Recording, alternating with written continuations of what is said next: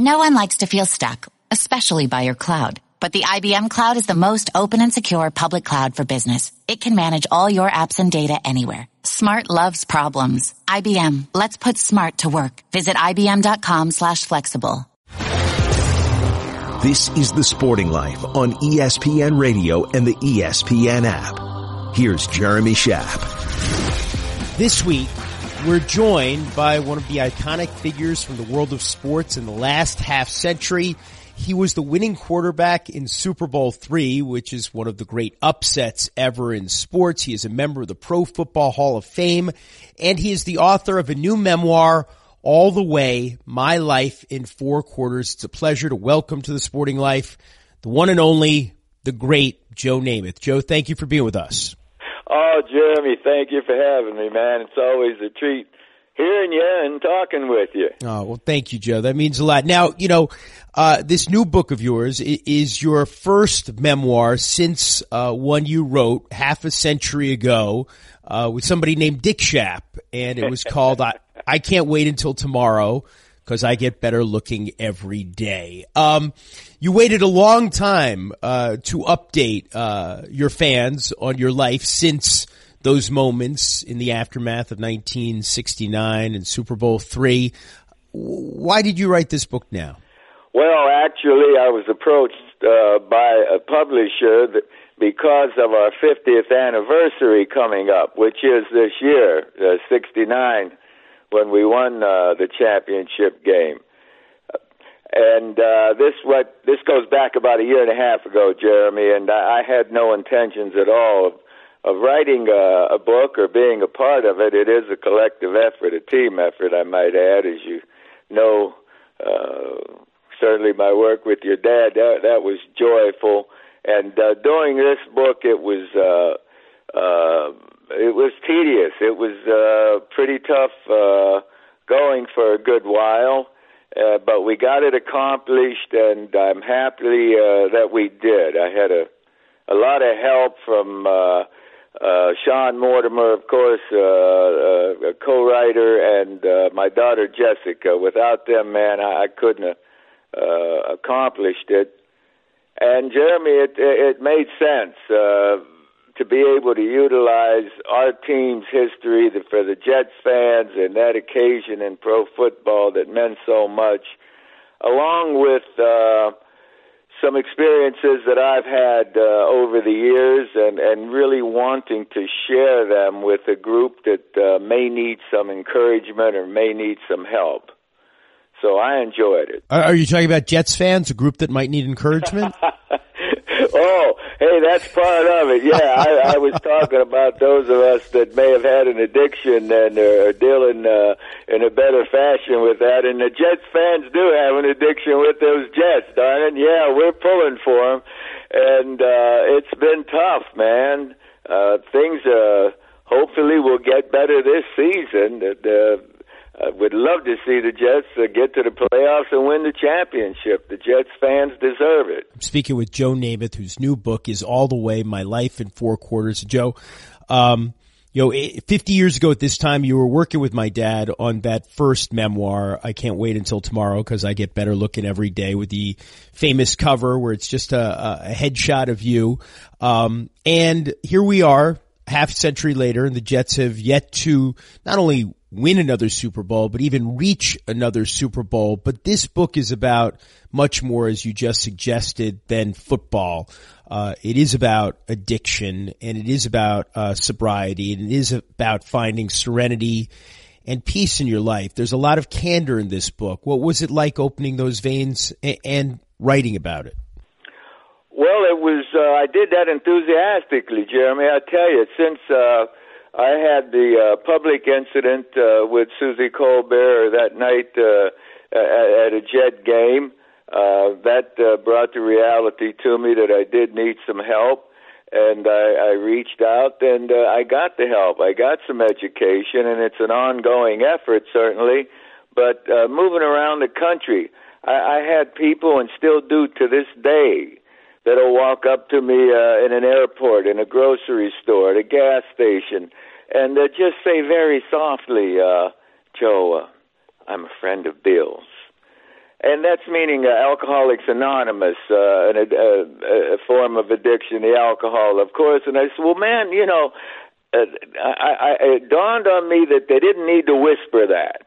You see, we all have some difficulties, and uh, I don't uh, believe in uh, uh, feeling the shame of having an addiction if we have a chance to overcome it and get together and work toward a better life. And uh, whether it's drugs, whether it's alcohol, whether it's food, we need one another to help us out. And so uh, uh, I, I, I believe life's a team effort too, man. And uh, uh, so those that do have addictions, I want to encourage them to to not hide it, but get out there, say help, you know, be loud about it because there are ways to improve the life. We're speaking with Joe Namath again. His new book is All the Way, My Life in Four Quarters. And, and you know, Joe, you, um, you were one of the biggest stars in the world, not just one of the biggest sports stars in the mid 1960s and then up through the 1970s. And you've, you've remained in the public eye for so long. What was it like dealing with an alcohol addiction, alcoholism, while at the same time you were expected to be this public person, and that's how you made your living for so long. Well, actually, Jeremy, I, I got lucky. Uh, early on in my marriage, uh, uh, in about uh, after a year and a half into my marriage back in uh, 87, uh, actually got married in 85, uh, uh, but uh, boy, now 84 got married. But my wife came to me and she said, "You've got a drinking problem, and uh, I want you to stop. I want you to go get help." And that and that scared me. That scared me at that time, thinking about uh, having a problem, but also embarrassed me about going to get help. Thinking that, hey, wait a minute, I I I can't do this on my help my own. I I, I don't have the strength to do this. So uh, I did stop drinking. I promised her I would check in and get help if I didn't stop, and I stopped drinking cold turkey for 13 and a half years. And I found an excuse. Now, this is uh, part of my education. Uh, when I say I found an excuse, uh, that's how I went back to drinking. I basically found an excuse to go back to drinking, and uh, that led me uh, for another. Uh, couple of years into the situation uh, uh, where I was uh, uh, out of control. I, I, I'm embarrassed totally. Uh, uh, I saw that once in my these years, uh, Jeremy, on television, and uh, and it was recent that I did see it, and uh, I, I was just knocked off my. I don't know. I embarrassed my family. Uh, friends and everything. So I knew I needed help, and I went to get help. And uh, I did. Uh, I checked in and I uh, got some guidance. I, after that, I, I got my friends with AA, and uh, I've been lucky. Life's been good, and it'll continue to be good. It's uh, addiction comes like we said earlier. I said earlier in all forms, man, and we need help from one another to be able to kick it and deal with it and I hope people out there that uh, have that question, you know, uh, do I have a problem? If you think you have a problem, if you got that question, you need to go find out and and get some help. Joe Namath's new book is All the Way, My Life in Four Quarters. And you tell the story of your life, Joe, through um, the device of the four quarters of Super Bowl three, the 16 to 7 victory, which you guaranteed so famously that week in Miami. When the game uh, was coming up, and of course, the first two Super Bowls had been blowout wins for the Green Bay Packers, first against the Chiefs and then against the Raiders. When, when the game was approaching in the days before it, did you have any sense of how big a deal it might be if you won? Uh, not necessarily if we won, Jeremy. Uh, I knew it was a big deal. We couldn't lose. We, there was no room to lose the game, not only for our team, of course, but the league, the AFL.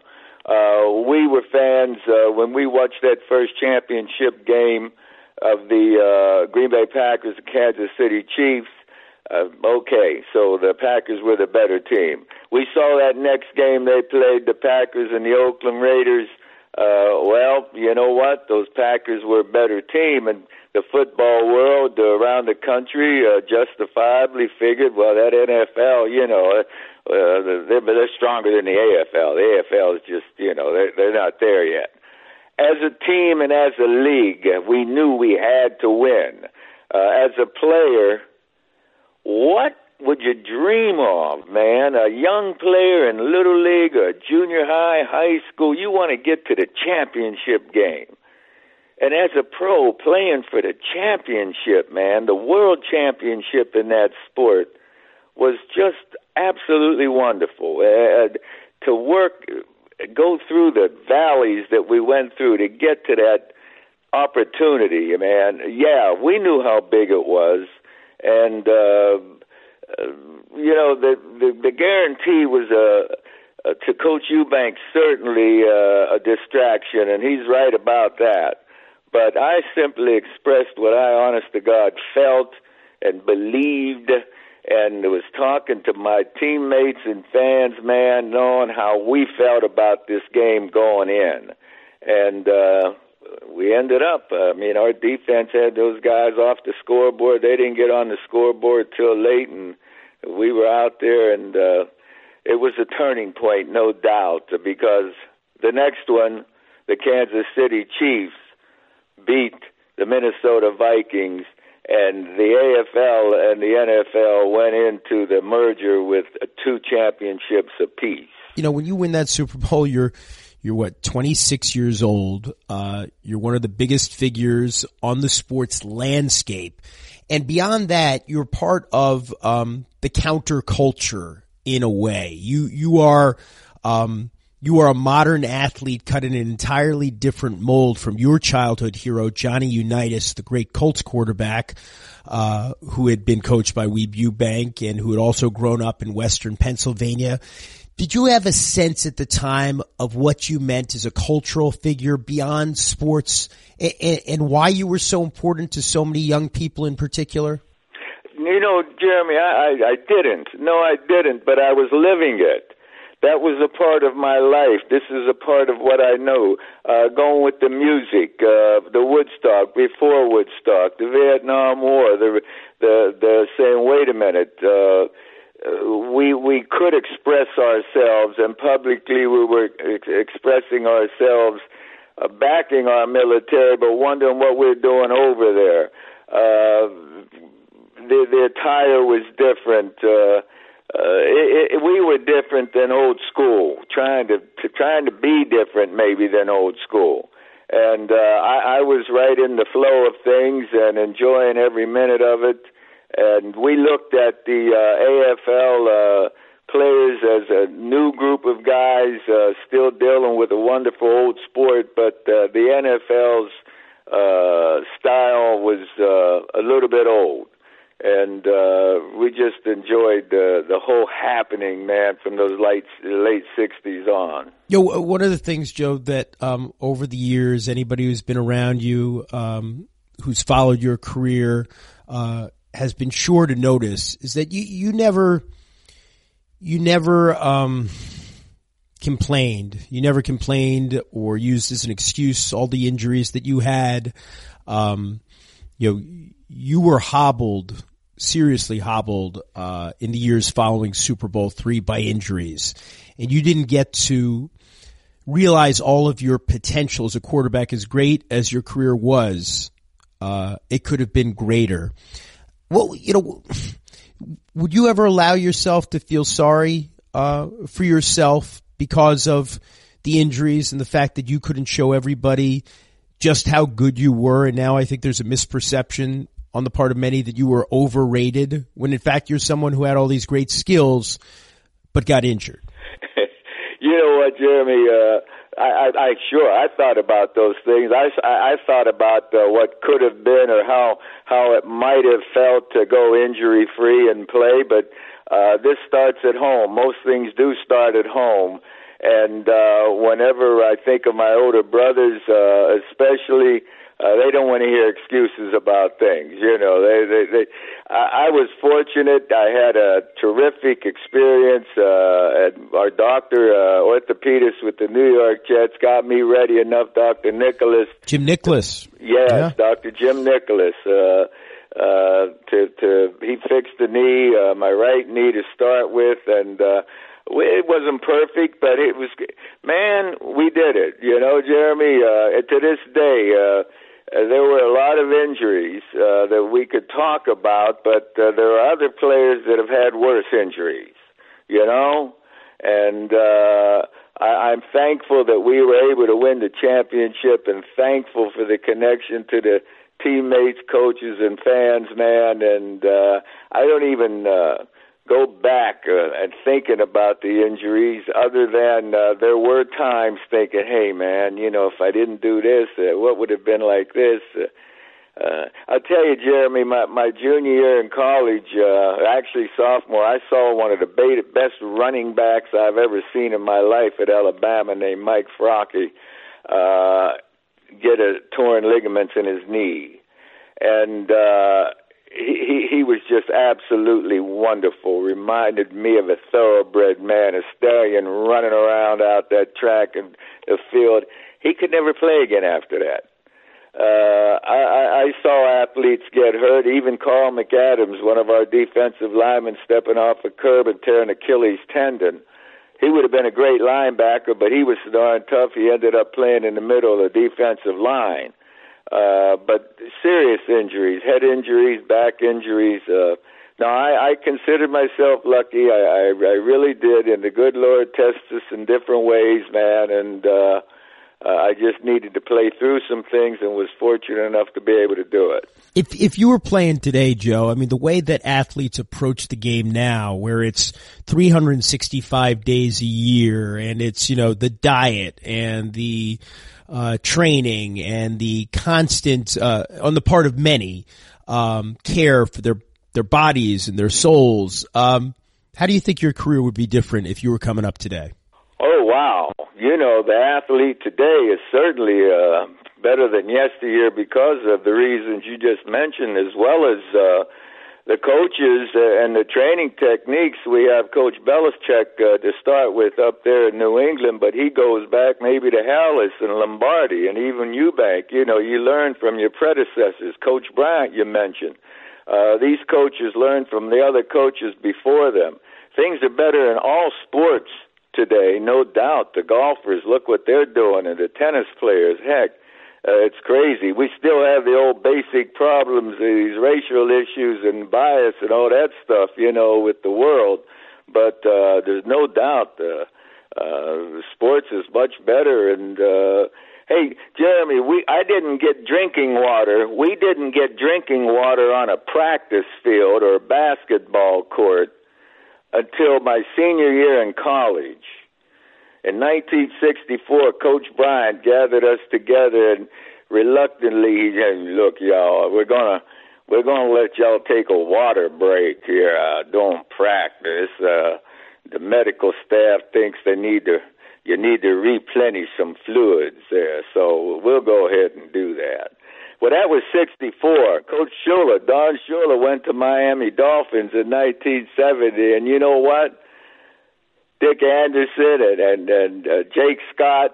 These cats told me, man, they practiced three times a day, and in 1970 they still weren't getting fluids on the practice field here in Miami. Mm.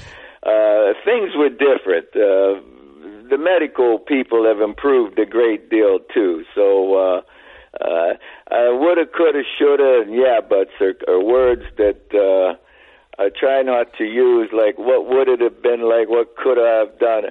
And I added that, yeah, but Jeremy, because you may remember Don Klosterman. Mm-hmm. Don Klosterman, the general manager of the Baltimore Colts, the Houston Oilers, the Los Angeles Rams, he added uh, to the would have, could have, should have list, yeah, but, no yeah, but because invariably, and whether it be business meetings or player meetings with coaches, the coach says something, there'll be a player sitting out there and say, "Yeah, but coach." No, no, excuse me. Just listen. and do it my way, do it our way. so woulda, coulda, shouldas, and yeah, but uh, I try to avoid those.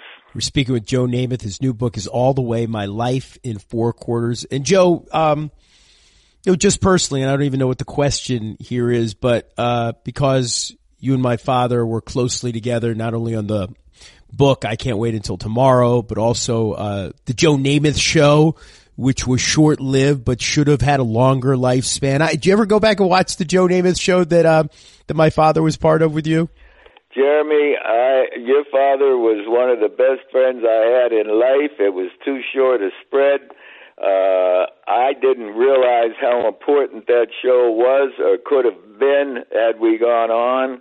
Uh, your dad was responsible for putting that whole thing together and getting the uh, guests we had on there, which were wonderful. And uh, it was one of the first shows uh, the Classic Sports Network was able to get when they started their, their network. Uh, it was joyful. It, it, it took place uh, the only day of the week uh, that I had off from practice and playing and uh, again, I didn't have the knowledge. Uh, I, I didn't know uh, how important that could have been. I didn't have the passion uh, to appreciate the, the education to appreciate what was taking place at the time. I, well, if you haven't seen the show, this is for our audience. Uh, I mean, it is really a time capsule back to the late '60s. I mean, you guys are sitting on the set. You know, there's there's booze, there are cigarettes, um, there's all kinds of sexual innuendo. You guys are talking about things you couldn't get away with now in 2019. I don't know if you remember, you used to have this special like um, surprise guest. And correct me if I'm wrong, Joe, but I think it's your friend Ann-Margret is the surprise guest in the audience one week. and she's asking the surprise question. Do you know what I'm talking about? Do you remember this? Yes, yes. And, and she says, she stands up and says, we have a question from the audience. You know, my father says, and uh, who stands up? Ann-Margret, one of the biggest stars in the world, one of the big sex symbols at the time, of course. And she says, Joe, to what do you attribute your quick release? I'm even surprised I'm saying this on radio. And, uh, and your answer, which I'm sure you've forgotten, is fear and excitement. and I mean, the stuff that you guys got away with, it was just, um, it's really remarkable. Yeah, uh, you reminded me of the show. Uh, uh, George Segal was on with Muhammad Ali. Oh yeah, and George yeah. Segal had just uh, finished a movie with Barbara Streisand. I think it was The Owl and the Pussycat. That's right. That's right. And uh, they uh, had a nude scene in there. Mm-hmm. And we had to take a break. Your dad picked up on it because Muhammad was stone silent over there while we were talking about oh, it. Oh, he was very uncomfortable. Uh, while George is explaining it, and uh, I or your father looked at uh, Muhammad and says, "What do you think about this thing, Muhammad?" And he said, "I am a Muslim minister, and you're talking about nudity and sex up here." What and that you know that's it. We took a break right then, and I don't know how we cut around the things, but uh, uh, it, it was uh, an interesting time and uh, of course Muhammad was one of the greatest, the greatest. All right, all right, personality guys. Uh, you had to know him to really appreciate him. Now, you guys on the set of that particular show, as I recall, we're speaking with Joe Namath.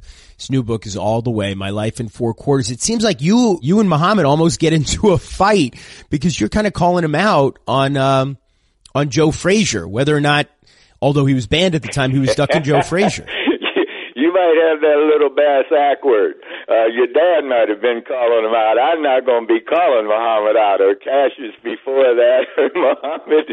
No, I wouldn't be calling him out. But Joe Frazier, you know Philadelphia. I'm a Pennsylvania guy too, and everybody wanted to see that uh, get together.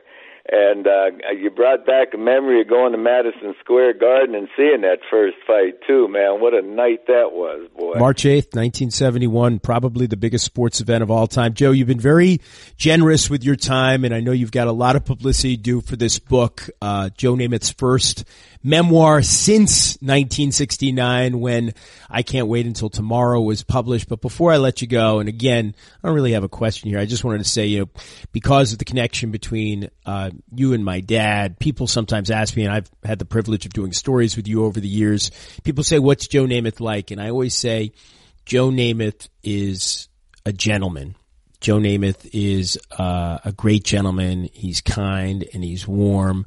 I've never heard him say a bad word about another human being. I've been fortunate to know you uh, my whole life, and uh, I'm uh, among many people who I think, if it's the right way to put it, uh, thinks this book um, is terrific. The candor with which um, you've told your story and you've uh, offered yourself up as an inspiration to other people who've dealt with addiction issues. So I just wanted to say that, and thank you for coming on the show, Joe.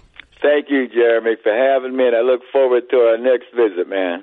I'm Jeremy Schaap, and you can listen to new editions of The Sporting Life every Saturday and Sunday morning on ESPN Radio and the ESPN app, beginning at 6 a.m. Eastern Time.